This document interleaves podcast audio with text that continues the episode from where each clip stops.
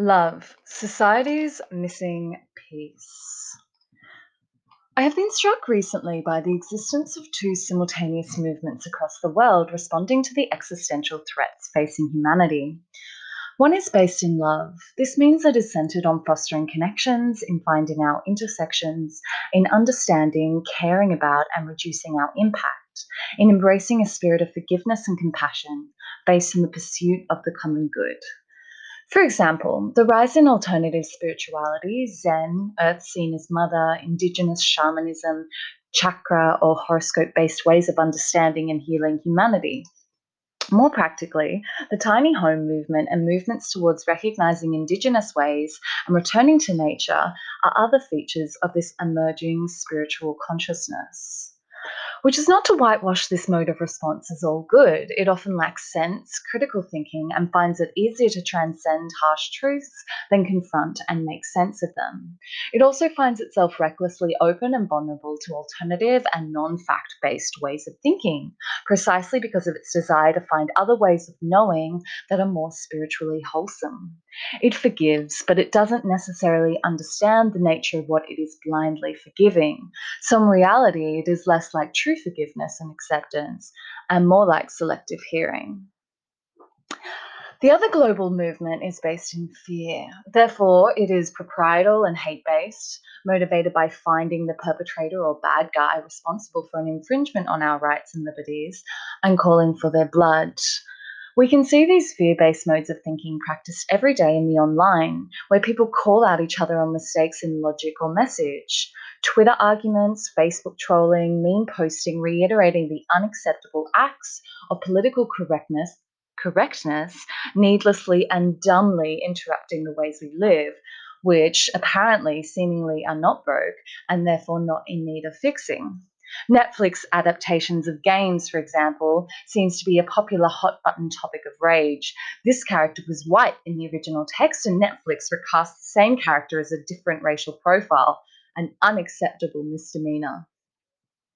Another example of the movement powered by hate and retribution are the terrorism acts authored by incels, that is, involuntary celibates Primarily men, this group and movement is characterized by their participation in online sites like 4chan and other dark web spaces, where they are unified in their hatred of women and their seemingly orchestrated denial to provide them sex. The fermenting of hate on such message boards has unfortunately led to terrorism atrocities in America, Canada, and across the world against women, but also against other minorities. For example, in 2019, a young Australian man, radicalised by far right message boards where he posted a 71 page manifesto on his beliefs, stormed two mosques in Christchurch, live streaming the murdering of 51 Muslim people. The incitement towards violence has also been a common feature of Trump style rallies. Journalist Ana Marie Cox describes her experience of one rally as filled with fear as a mob of 3,000 Trump supporters was incited to jeer at the 30 person strong press gallery. According to Cox, the energy of the rally was electric, the chants of lock her up, gleeful and lusty, a hate for faggots and gays, blurred and amalgamated with more racist or sexist chants. Though her experience with this mob sentiment was IRL, it is a typical feature of hate based othering that is fermented online. One feature that the online offers is de-individuation. That is, a state of group participation where people feel both aroused and anonymous, which leads to a reduction of the typical constraints against deviant behavior. This social phenomenon was particularly studied by psychologist Zimbardo between 1959 and 1969. In his experiment, Zimbardo found that two identical cars, both with their plates removed and hoods up, had very different outcomes dependent upon where they were parked. One parked in a small town where everyone knew each other was untouched, except one resident put the hood down when it began hood down when it began raining. The other was parked in the Bronx, a shady part of New York City prowled by gangsters, where it experienced 23 separate incidents of vandalism. In 1979, Johnson and Downing emulated another Zimbardo study which tested the length of electric shocks participants would give to unknown victims, with the participants of the experiment either dressed up as the Ku Klux Klan and therefore anonymous, identifiable as themselves or dressed up as nurses.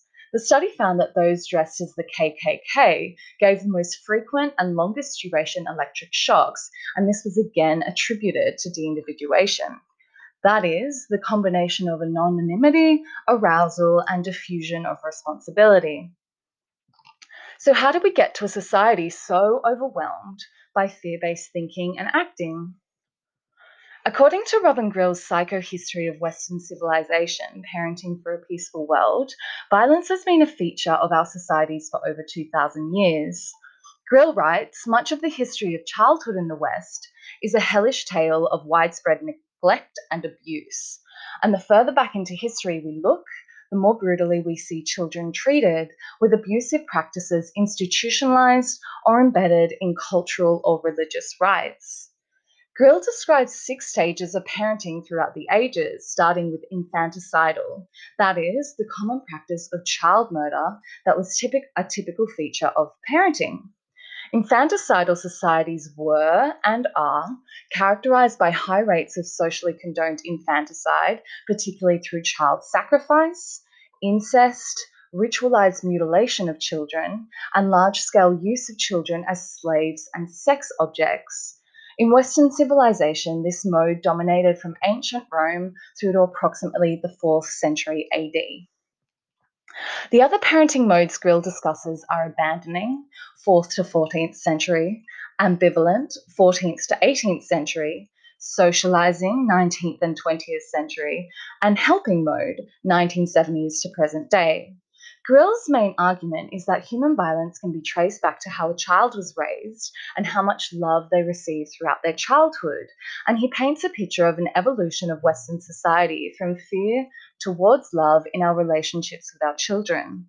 There are many notable acts of violence he details regarding an uncaring parent towards their child, from simple abandonment to neglect, to harmful wet nursing practices, placing chastity belts on children to prevent them from meeting perverse sexual urges, to swaddling babies so tightly that they are then able to use that swaddling to hang that baby on the wall so they could leave that child unattended, often sitting in their own urine and feces for hours. These acts seem obscene to us in a modern day setting, so there is no doubt that our parenting methodologies have become dramatically kinder. We can get a window into what conditions for children might have been like at that time. In 1990, Romania's orphanages made world news for their atrocious living conditions.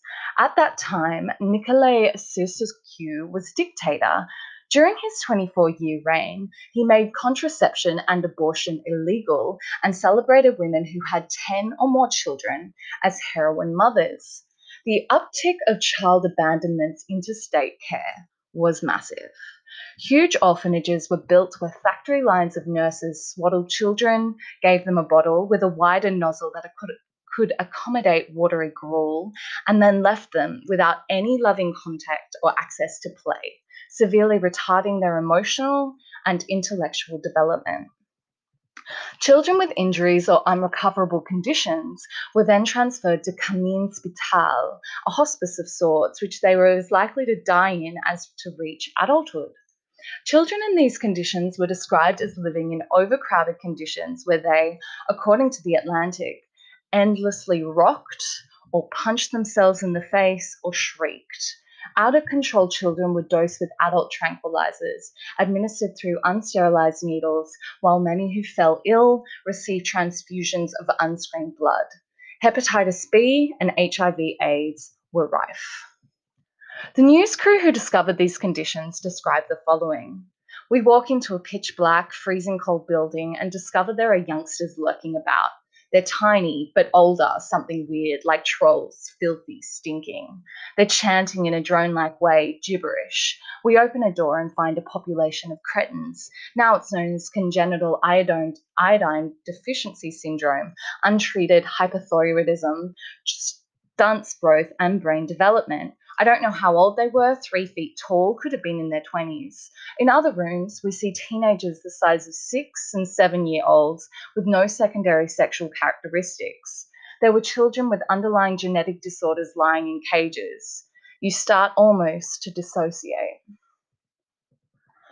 Modern neuroscience has found that early childhood exposure to violence can lead to neurotoxic cortisol being released within the brain's empathy centers, leading to cerebral cortical atrophy and the creation of psychopathic like constructs in the way someone is able to relate to others. Brain volume is also shown to reduce, and motor and language development can stall. Children need love. Very bad things, spiritually and physically, can happen to growing minds and bodies without receipt of it.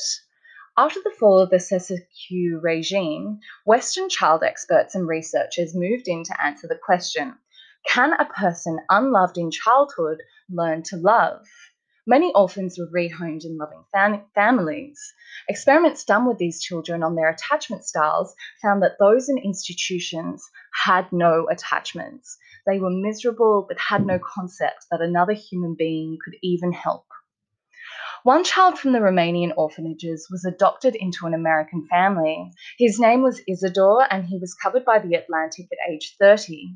He is described as having had black moods which would come over him and lead him to destroy things in his new home. He shredded books, posters, family pictures, and then stood on the balcony to sprinkle the pieces onto the yard. He never laughed. He didn't like to be touched. He was angry about everything, vigilant, hurt, proud.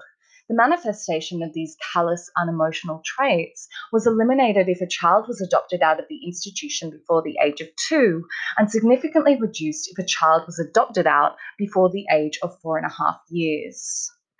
This story is not normal for Western civilization and is certainly an extreme example of what a deficit of love can do to a child. However, there are many fear based structures and ideologies that still operate in our society in such a way that they impact on our daily lives and guide our value systems. In some places, condoned by our value system or otherwise willingness to look away, conditions like these exist within our institutional structures in Australia. Conditions for refugees and asylum seekers seeking entry into Australia are horrendous. Many have set themselves on fire in protest to the torture they experienced and are still experiencing in the offshore detention centres on Nauru and Manus Island. These centres were reopened in 2012 by Australia's Labor government and have since seen dozens of suicide attempts and 12 deaths, as of 2019, according to refugeeaction.org. On Manus Island, a tropical island where single men are kept, attacks and murders have been perpetuated by guards and PNG locals on refugees. Injuries sustained from these attacks include destroyed eyes, a bullet to the hip, near loss of an arm following a machete attack, and a fractured skull from a metal rod. Compounding these experiences been multiple outbreaks of typhoid and malaria. On Nauru Island, families live under plastic sheets in marquees, with no easily accessible toilet or kitchen facilities in 40 degree heat. Nauru refugees have also experienced bashings, robberies, and rapes from locals who blame them for taking their jobs. The reasoning behind the treatment these refugees receive, most of whom are brown skinned, is as a disincentive for choosing Australia to illegally emigrate to. Refugees, by definition, are escaping unlivable conditions from their home country, which may be war torn or where they are otherwise in fear for their life if they remain. The strategy in place is to make conditions so bad in Australian processing centres that most of these refugees choose to be flown back to the country they were escaping. Then Prime Minister Tony Abbott made the commitment on August 15, 2013, that no asylum seeker that arrives by boat will ever get permanent residence in Australia.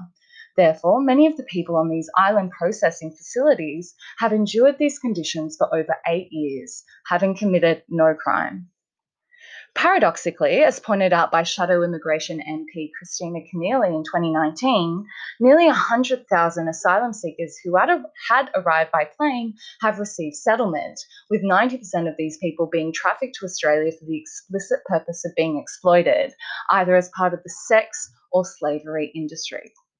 The point of MP Keneally's comments was to point out that the coalition government had lost control of the border and less to call for a reimagining of how asylum seekers who arrive by boat are treated. These men have committed no crime and do not deserve the punishment meted out to them. But who does? Ted Grimsrud, professor of theology and peace studies at Eastern Mennonite University in 2002, writes about the punitive philosophy underpinning Western systems of justice. In his writing, he urges the need for treating each other with love in our systems of justice. He attributes the retributive agenda that our current penal system has to our Christian roots. Given the religious roots of Western culture, this understanding is to a large extent rooted in a particular understanding of God as ultimate reality. Retribution is needed to satisfy the need God has that violations be paid for in pain. The use of imprisonment as punishment further super, superimposes the veneer of science on the output of retributive pain. This crime demands this scientifically formulated amount of pain to meet justice. Jail is well known to be dehumanizing. Statistics show that people who go in for petty misdeeds often emerge much more fully integrated into a criminal network. But our fear based worldview sees no other viable option for remediating sin than to overpower that person with the power of the state, now having taken over from religious institutions the role of administration of pain, and coerce them through use of fear. In contrast to this approach, a more restorative way of practicing justice is practiced by different cultures of the world. For example, Snopes details an African tribe in Ghana who, when someone does something wrong, they take that person to the center of the village where the tribe surrounds him for two days and says all the good things that person has done. The tribe believes that each person is good, but sometimes people make mistakes, which is really a cry for help they unite to reconnect him with his good nature. A system based view of love and fear finds that when an individual or group commit an act out of fear, punishing that act with more fear only increases the behavior that you seek to disincentivize. If something is caught, for example, in a positive feedback loop, you interrupt this cycle by introducing the opposite element. In this case, love can interrupt a fear based feedback cycle and transform it into a love based cycle. I also frame it conceptually as solving an equation. To remove a negative on one side of the equation, you have to add that sum to both sides and vice versa. Justice, therefore, can be framed as an intellectual puzzle, albeit one that deals with real pain. Grieving is an appropriate response, further punishment, less so. But this is a love based conception of justice. A fear based one is opposite. It speaks in negative and positive reinforcement of behavior and says if we reward this behavior, that individual will know that they can get away with it. The urge to punish comes from our own pain and our own blindness to our connection to one another. When we hurt each other, we inevitably hurt ourselves. With regards to positive and negative reinforcement of behavior, this way of envisaging human psychology, with no role for an intervening internal component, was the feature of the psychological movement of behaviorism pioneered by Watson and Skinner that dominated the 1920s to the 1950s. In fact, John Watson was president of the American Psychology Association, APA, established in 1892. The APA still exists today and is responsible for publishing the Diagnostic and Statistic Manual of Mental Disorders, a manual that details and contains all mental health pathologies by their symptom clusters and the type of medication needed for their treatment. John Watson is an early perpetuator of the blank slate myth. That is, that an infant is born with no internal mental characteristics and so is purely a product of his environment. In 1924, he famously stated, Give me a dozen healthy infants, well formed, and my own specified world to bring them up in, and I'll guarantee to take anyone at random and train them to become any type of specialist I might select doctor, lawyer, artist, merchant chief, and yes, even beggarman and thief, regardless of his talents, penchants, tendencies, abilities, vocations, and the race of his ancestors. Inspired by Pavlov's conditioning experiments, where a dog was famously taught to salivate at the sound of a bell, having been trained to associate it with food, Watson designed an experiment where he trained fear into a small boy. The little Albert experiment took a nine month old infant and gave the little boy a white rat to play with. Little Albert at first got along very well with the rat, but after six sessions of conditioning where the presentation of the white rat was paired with a loud noise, Albert learnt to fear the rat, crying upon its presentation. Conceptually, the rat was the conditioned stimulus, or US, the loud noise was the unconditioned stimulus, or UCS, the crying was the conditioned response, CR, and the presentation of the rat without the loud noise still eliciting crying was the UCS eliciting the CR, signaling the experiment as a success in demonstrating Watson's behaviorism theories. Today, the idea of a blank slate persists in the inherent ideologies of neoliberalism. Naomi Klein's 2007 book, The Shock Doctrine The Rise of Disaster Capitalism, is a powerful read and details how Milton Friedman advocated a pro corporate and hyper predatorial approach to societal disasters, either manufactured or natural with the intention that such disasters enable a rewriting of the acceptable norms of that society. Klein starts with a powerful analogy of disaster capitalism, that is, of an orchestrated attempt by the CIA to secretly experiment on mentally ill patients to see whether it was possible to return a human to a blank slate via use of electroshock therapy. This was carried out by Scottish psychiatrist Ewen Cameron in the 1950s, towards the end of the behaviorism movement. The experiment involved heavy drugging of these patients with potent psychoactives, LSD, Thorazine, and more. Sensory deprivation overlapped with use of bright light lights and loud noises, drug induced sleep or insomnia, and prolonged electroshock treatment. Though the experiments had limited success in rewriting the personalities of patients, they did become the template for torture methodologies later used in such places as Guantanamo Bay. With regards to disaster capitalism, pro corporate neoliberals treat crises such as wars, coups, natural disasters, and economic downturns as prime opportunities to impose an agenda of privatization, deregulation, and cuts to social services. The philosophy behind this is that such events would create a period of public disorientation, which pro corporate reformers could use for their benefit as a vehicle for pushing through otherwise unpopular free market measures.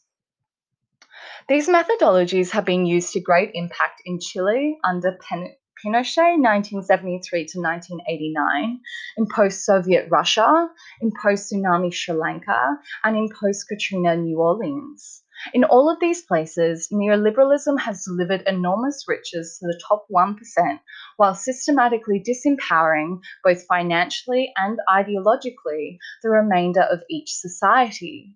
It is the 21st century continuation of cultural and fear based colonialism. There's a great movie scene I often reflect on when thinking about the race for riches at the expense of humanity. It comes from the 2002 film Ghost Ship, directed by Steve Beck. The plot of the film is relatively simple. A modern day boat salvage crew discovers a deserted ship thought to be lost sunk 40 years ago.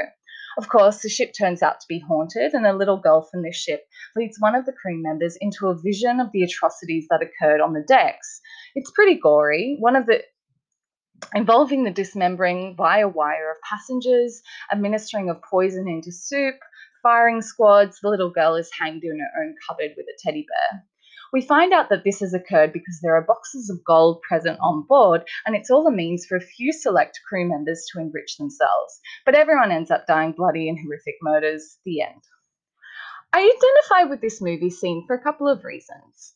First, the scene where the murders are happening feels like my own personal awakening and growing awareness and heartfelt horror to the atrocities going on in the world. I'm made hysterical by it. In the movie, scene, the little girl screams and her ghost self winces at this outward display of emotion, the only thing that the ghost responds to emotionally in the whole scene of carnage. And I relate to that too. You have to keep a rational and academic tone in order to be an accepted message bearer. Hysterical emotions help in the release of neurosis, not in identifying a solution state. Back to Watson. At the time he was conducting his blank slate experiments, there were a few criticisms. For one, the experiment had insufficient follow up. How do we know that the fear response had a long term impact on little Albert? Secondly, the experiment had low external validity. There was only one subject and no statistical controls. And lastly, the data taken was anecdotal and based on subjective observer accounts. The irony present in the lack of rigorous empiricism in Watson's experimentation is that the movement of behaviorism was in some ways a reaction against the psychoanalysis tradition that preceded it. Sigmund Freud and Carl Jung were the leaders of this psychodynamic tradition, which was later criticized by both Watson and Skinner as being unscientific. Both Jung and Freud theorized on the existence of a conscious and unconscious, though Jung took this further and, borrowing from Hindu Vedic traditions of thought, also theorized on a collective unconscious. The crux of this theory is that the world that we live in is conceptualized as Maya, that is, an illusion, which seeks to fool us into thinking we are all separate when in fact we are energetically all connected. It is these spiritual traditions that have led to the New Age revival of conceptualizing chakra based energies making up our subtle bodies, manipulable via the Chinese tradition of acupuncture, which traces meridional zones, Reiki or distance healing affecting a person's experience of Manipura and Kundalini. Jung borrowed a couple of concepts from physics. These are the principles of opposites, the principle of equivalence, and the principle of entropy. The principle of opposites states that the energy of drive in the psyche comes from the contrast between two opposite thoughts, in the same way that an electric current flows between a negative and a positive pole in a battery. Therefore, our thoughts and emotions are dynamic. They contain a duality, a term taken from philosopher Hegel.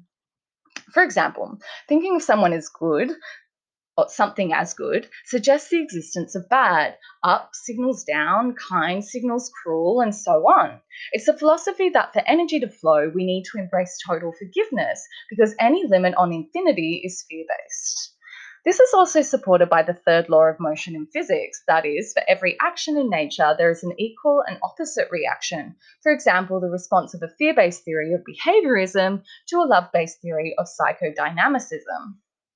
The principle of equivalence I won't go into, but the principle of entropy relates to the tendency of energy to become evenly distributed over time and space. Another physics law states that in an infinite system, energy can neither be created or destroyed, only conserved and transformed. To me, this makes possible that love is simply the transformation of fear into pure energy, higher vibration and lower density, and fear is the freezing of love into mass, lower vibration and higher density. By way of support for this hypothesis, let's turn to Freud, who covers the tendency of energy to get stuck or trapped in the human body and mind, something he terms as neurosis. This occurs when a person is faced with some aspect of reality they cannot accept, and so forces their will on that aspect of reality, creating a fear based construct. This fear, once trapped in the body or mind, creates maladaptive emotions or thoughts that can lead to maladaptive actions. Remember Jung's opposites being a mechanism for creating drive. Emotionally, trapped neurosis can lead to numbing, only penetrated by feelings of anger. Remember the orphan boy from Romania whose, numb, whose childhood led to destructive outbursts later in life. If we think about fear as eliciting a fight or flight response, this destructiveness can be perceived as a form of fighting. Cognitively, trapped neurosis can lead to amnesia, hysteria, doubt, rumination, and compulsive behaviors. I must do this or I mustn't do that. The way we treat each other when under the influence of our own neuroses contributes to a positively reinforcing cycle of neurosis building. A neurosis is basically a lie. It's an inability to see the duality inherent in every aspect of our reality, and by placing a limitation on that reality, which forces it to freeze instead of flowing. Freud gave a number of ways to spot neuroses. These are Freudian slips, resistance, simplification, transference, displacement, transforming, introjection, or projection, disguising via rationalization, sublimation, suppression, or reaction formation, reversal into the opposite or undoing. There are powerful ways of releasing neuroses. Emotionally, this can be done through abreaction. That is, reliving emotional trauma in a safe environment which facilitates the expression of hurt. Cognitively, this can be done by a realignment of thoughts that brings two seemingly contradictory elements together in such a way that it relieves cognitive dissonance. It is my belief that teaching is the most powerful form of healing as it realigns our thoughts, the source of belief, reality creation, placebo, and nocebo.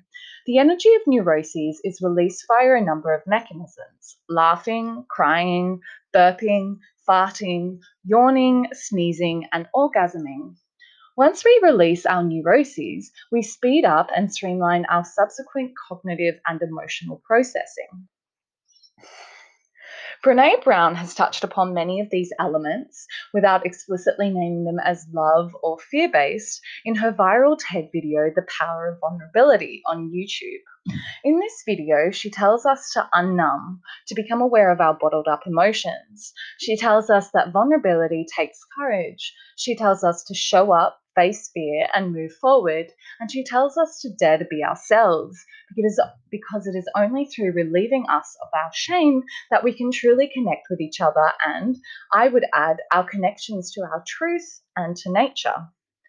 Robin Grille has a very powerful way of describing shame, which is that we believe that it is our self which is deficient and not our actions. It is a really powerful parenting tool that can create surface obedient children, but is the mother of all fears, as once a child believes that they are inherently wrong, they are taught that there is nothing they can do to be worthy of receiving love.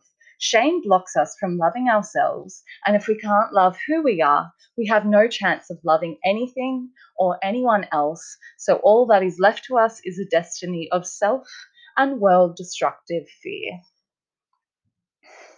But it is shame that is the lie. We are all worthy and we are all deserving of love. The fear is that on our journey to more self knowledge, we learn firsthand of all our limitations and lack. I am my own personal journey through fear and proof that the opposite is true. It is possible to relate each other through our strengths and not our weaknesses. In fact, we are all infinite, and so it is the only way of truly relating. Fear is insidious in Western society, and it is within the logic of every current structure we have. Once you learn how, it's pretty easy to spot a neurosis in action. I'll run through a few examples below to illustrate my point. Remember, forgiveness and love is the best mechanism for freeing energy that has been stuck by fear, and we are not the actions we undertook when we were frightened. Number one, let's look at the impact of growing militarization on our societies and our collective feelings of numbness. I say growing because the percentage of taxpayer money dedicated to the USA's military has fluctuated to between 45 to 90% of its total budget since World War II. Further, it has been the military globally that has been the origin of most of the groundbreaking technologies of the 20th and 21st century, many of which still leave toxic legacies of climate change and overexploitation of resources. This militarization and mechanization of our lives has led directly to the growth in surveillance technologies disguised as social media and also relates to the general conditioning throughout, throughout our societies, rewarding our capacity to conform into the various bureaucracies that govern our lives, be it in institutions of education, medicine, government, science, countless private industries, or the military itself. A quick search on Google yields a description of the typical daily military routine, comprised of 14 separate activi- activities over 16 hours, each regimented into strict times and including physical training, drills, and studying. The other outcome of a militarized habit of mind is an attitude that is uncritical of superiors, trained to instant action, and is otherwise a perfect example of mechanization and strict hierarchies of control. Another feature of our invisible militarization and mechanization of society has been of growing velocity. I recently read a book from the early 2000s, The Middle Mind by Curtis White. In it, he states to live a life substantially mediated by technology is to live in a world that has no endurance, that is constantly disappearing. The images on the TV do not linger, they disappear.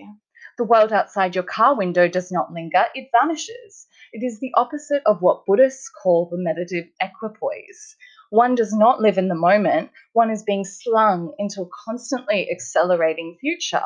Faster is better, we think, just as every military general has thought. Velocity is the common term between quotidian life and the logic of military need. Speed is the antithesis of intimacy, the difference between a tennis racket hitting, hitting countless balls instead of forming a relationship with them, exposing them to due consideration and care. Programmed actions and mechanized responses destroy our relationships, environment, and human potential. Google Dictionary defines mindfulness as a mental state achieved by focusing one's awareness on the present moment while calmly acknowledging and accepting one's feelings, thoughts, and bodily sensations, used as a therapeutic technique. Mindfulness is used as a technique to ground people, to bring them into the present, slow down their thoughts, align them with their sensations, and in that way calm the anxieties created by an overactive mind. It is the very antithesis of velocity. Another example of fear based societal operation. We live in a transactional society, and I think such account taking based thinking is a natural product of the type of mind habits primed to be primed by how to be successful in our society.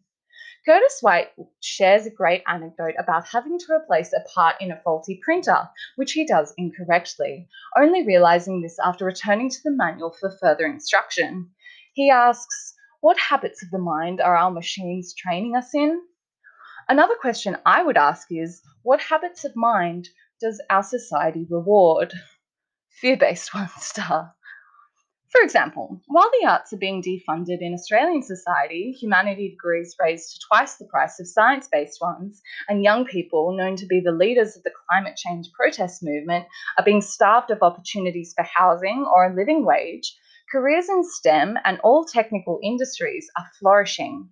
These people are seen to contribute real skill to the system, all without, and this is the important one, providing a deeper insight or criticism into the nature of a creepingly oligarchical and authoritarian power structure of the hyper-connected globalized world we find ourselves in.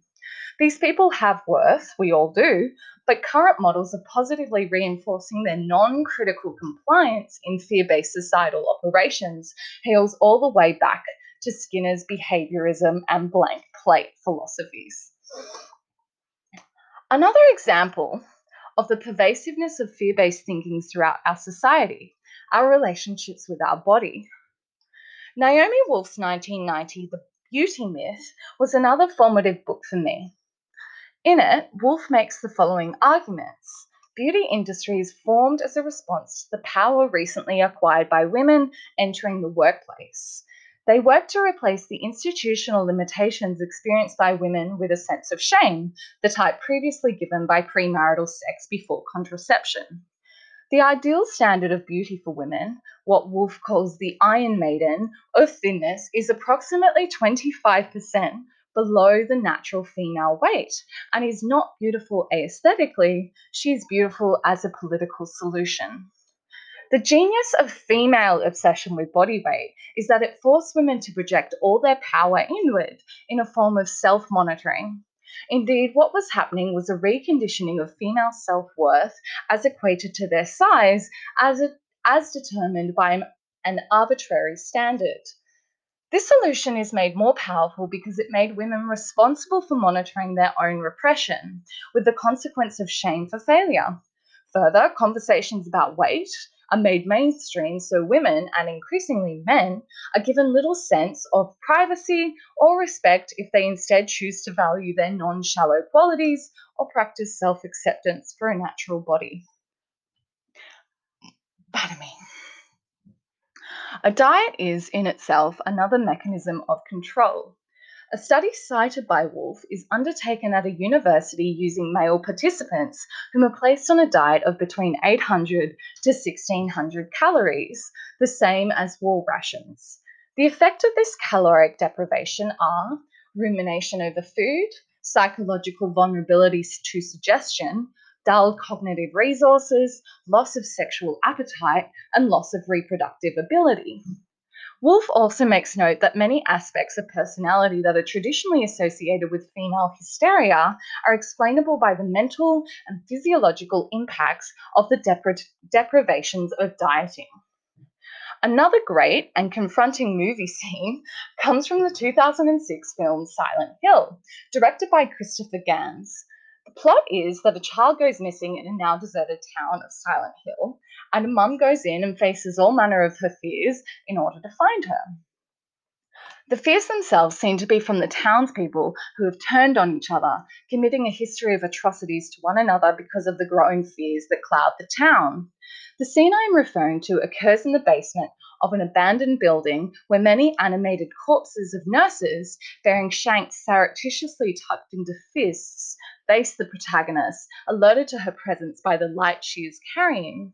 Their urge is to stab her, and they, in fact, just as mindlessly stab at each other. Anything that moves or has a pulse is detected as a threat to be stabbed. So the protagonist does the unimaginable. She blows out her light in order to escape the scabbing unscathed. I also related to this scene. Speaking love is just as likely to get you attacked by people who are attached to their fear based neurosis. Sometimes you just need to dim your own light to survive it. The nurses' faces are closed over at the mouth. They can no longer communicate. Skin folds or bandages cover their eyes too. They can no longer see properly. They are all rail thin, wearing heels they totter on, in short dresses that totally expose their legs, and an undone button that shows their perfect zombie cleavage. To me, Gans is making a pretty powerful statement about the beauty industry by dressing the nurses in such a way. The implication is that the rising obsession with the perfection in body coincided with the madness of hate and fear that gripped the town. The nurses turned on each other and continued to stab at each other mindlessly in this scene, all whilst perfectly conforming to fear based standards of beauty. Powerful. I feel like I've been trying to communicate this message for many years, never knowing how, never having anyone who would listen always fighting, that is, until I dimmed my light and learned to accept people without changing their behaviour. This I wrote in 2016, some months before my institutionalization for schizophrenia. Hourglass, an index of eight. Her image screams of ticked boxes. But your body should be something innately more sacred than meat cuts. It's your vessel, your vehicle, not your outcome. It's there to facilitate your own internal goodness to shine, not vice versa. Every unique aspect that reflects your internal landscape is beautiful, and any unattractive features are simply symptomatic of dysfunctional aspects of your life resulting from poor choices. These things are not you. You should not feel ashamed. Our environment is complex, and we need to forgive ourselves and others for the errors we make or the error choices that are made for us in navigating it. Once we accept, then we can arrive at a place of unfiltered and boundless beauty. Routines, I find, helped my own process to acceptance, as it allowed me to confront the fact that there was no more I could reasonably do, and so then the real work of seeing my differences as gifts began. If they are not flaws, by process of elimination, what else can they be? Definitely helped me to have some cheerleaders. Regardless, I think it's all time we treated ourselves and each other with a little more respect. When we give ourselves permission to consider our own attributes as sacred, we transcend our own meat cuts. Once we have the body beautiful, all movement stemming from that body, body must also be beautiful. Having faith in submitting ourselves to the grace of our flow is the true mechanism of elegance. Certainly, we feel the need of refining ourselves, but the beauty is not in the cutting, it's in you. Another fear based aspect in our society is how news is disseminated. There are some theories that news is increasingly becoming a vehicle of fear based propagandas by which powerful institutions, politicians, private interests are able to control the minds and emotions of the masses. This may or may not be true. When news production is decentralized, it is difficult for powerful interests to monopolize their content, but the Murdoch empire has in- been increasingly scrutinised by ex Australian Prime Minister Kevin Rudd for controlling the processes of politics in Australia as it has been performed in the last 10 years, where we have elected a succession of increasingly autocratic Liberal governments into power. And what is news anyway?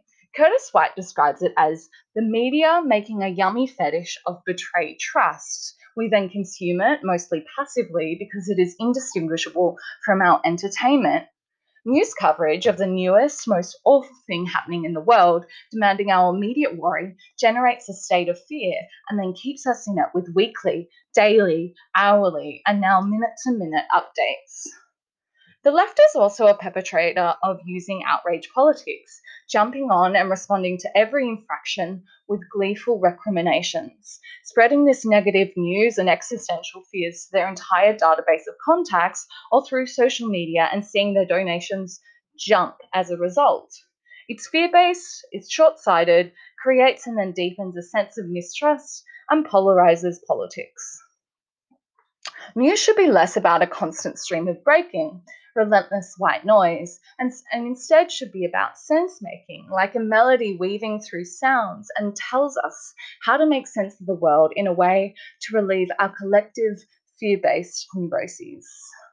I could go on and on and on about how fear based structures manifest in our society authoritarian hierarchies of control in all their forms throughout society. Our education and job seeking systems are embedded with fear that is fault picking and competition against each other instead of collaboration with each other. Parenting methodologies that prioritize obedience over authenticity.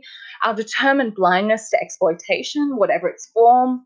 The partnering of NGOs with fossil fuel interests. The loss of alternative cultures spiritualities, languages, and traditions from the violence of first capitalism and then neoliberalism, the decline in family and the rise of single men, the reduction of spaces for intimacy building or havens to talk about or realign our values. And what are the impacts of this fear based living?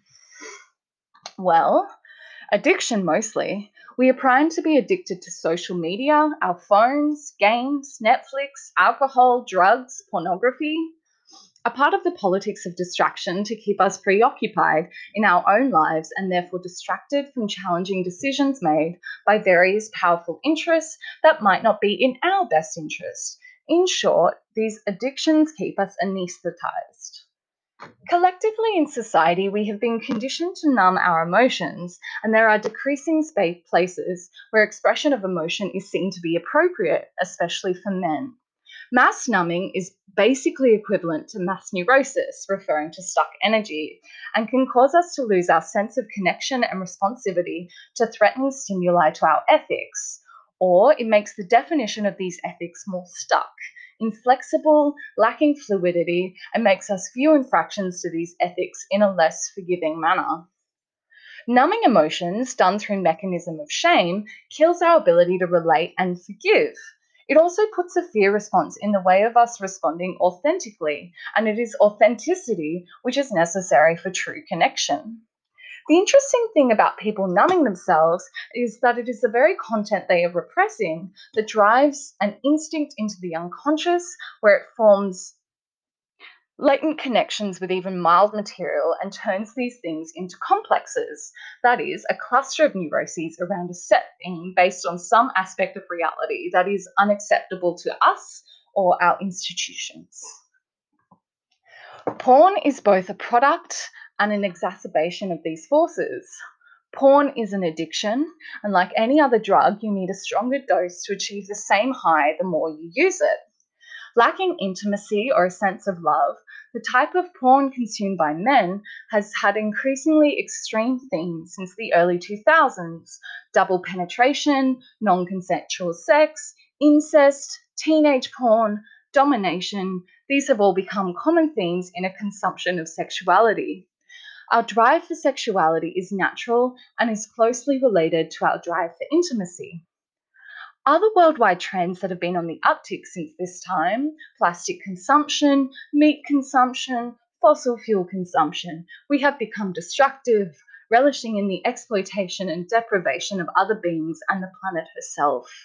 So, have we just become worse people since this time? I would posit the hypothesis that it has been the last 20 years that we have begun to fully realize the existential implications of impending climate change and ecocide. And it has been these existential threats that have exponentially increased our vulnerability to fear based stimuli. Because we care, we are paying more attention to our fears than ever before. So that's the first neurosis to bust. Fear is not caring, it's only fear. Further, in a hyper Christian society, sexuality itself is shamed, and a proper and healthy expression of it becomes increasingly difficult to realize and turning what is a natural drive into a shameful taboo. Eli Nash has a TEDx talk where he discusses his porn addiction. He acquaints the consumption of porn as bringing him into a place of mindfulness based flow where his fears are quietened. He likens the feeling of safety he gets from consuming images of sexuality as making him nostalgic for the nurturing he received at his grandfather, grandmother's house. Whores in History, written by Nickie Roberts and published in 1992, tells us that Western civilization's first prostitutes were, in fact, priestesses, and their sensuality a way of connecting man with the holy, a concrete example of our connections with one another. As you could probably guess, it was a popular religion at the time. Unfortunately, this type of sexuality, freedom, became shamed by incoming Christianity, which sought to control women's bodies as a way of centralizing its own ideological power. So, sexuality was shamed or otherwise controlled through institutions of marriage.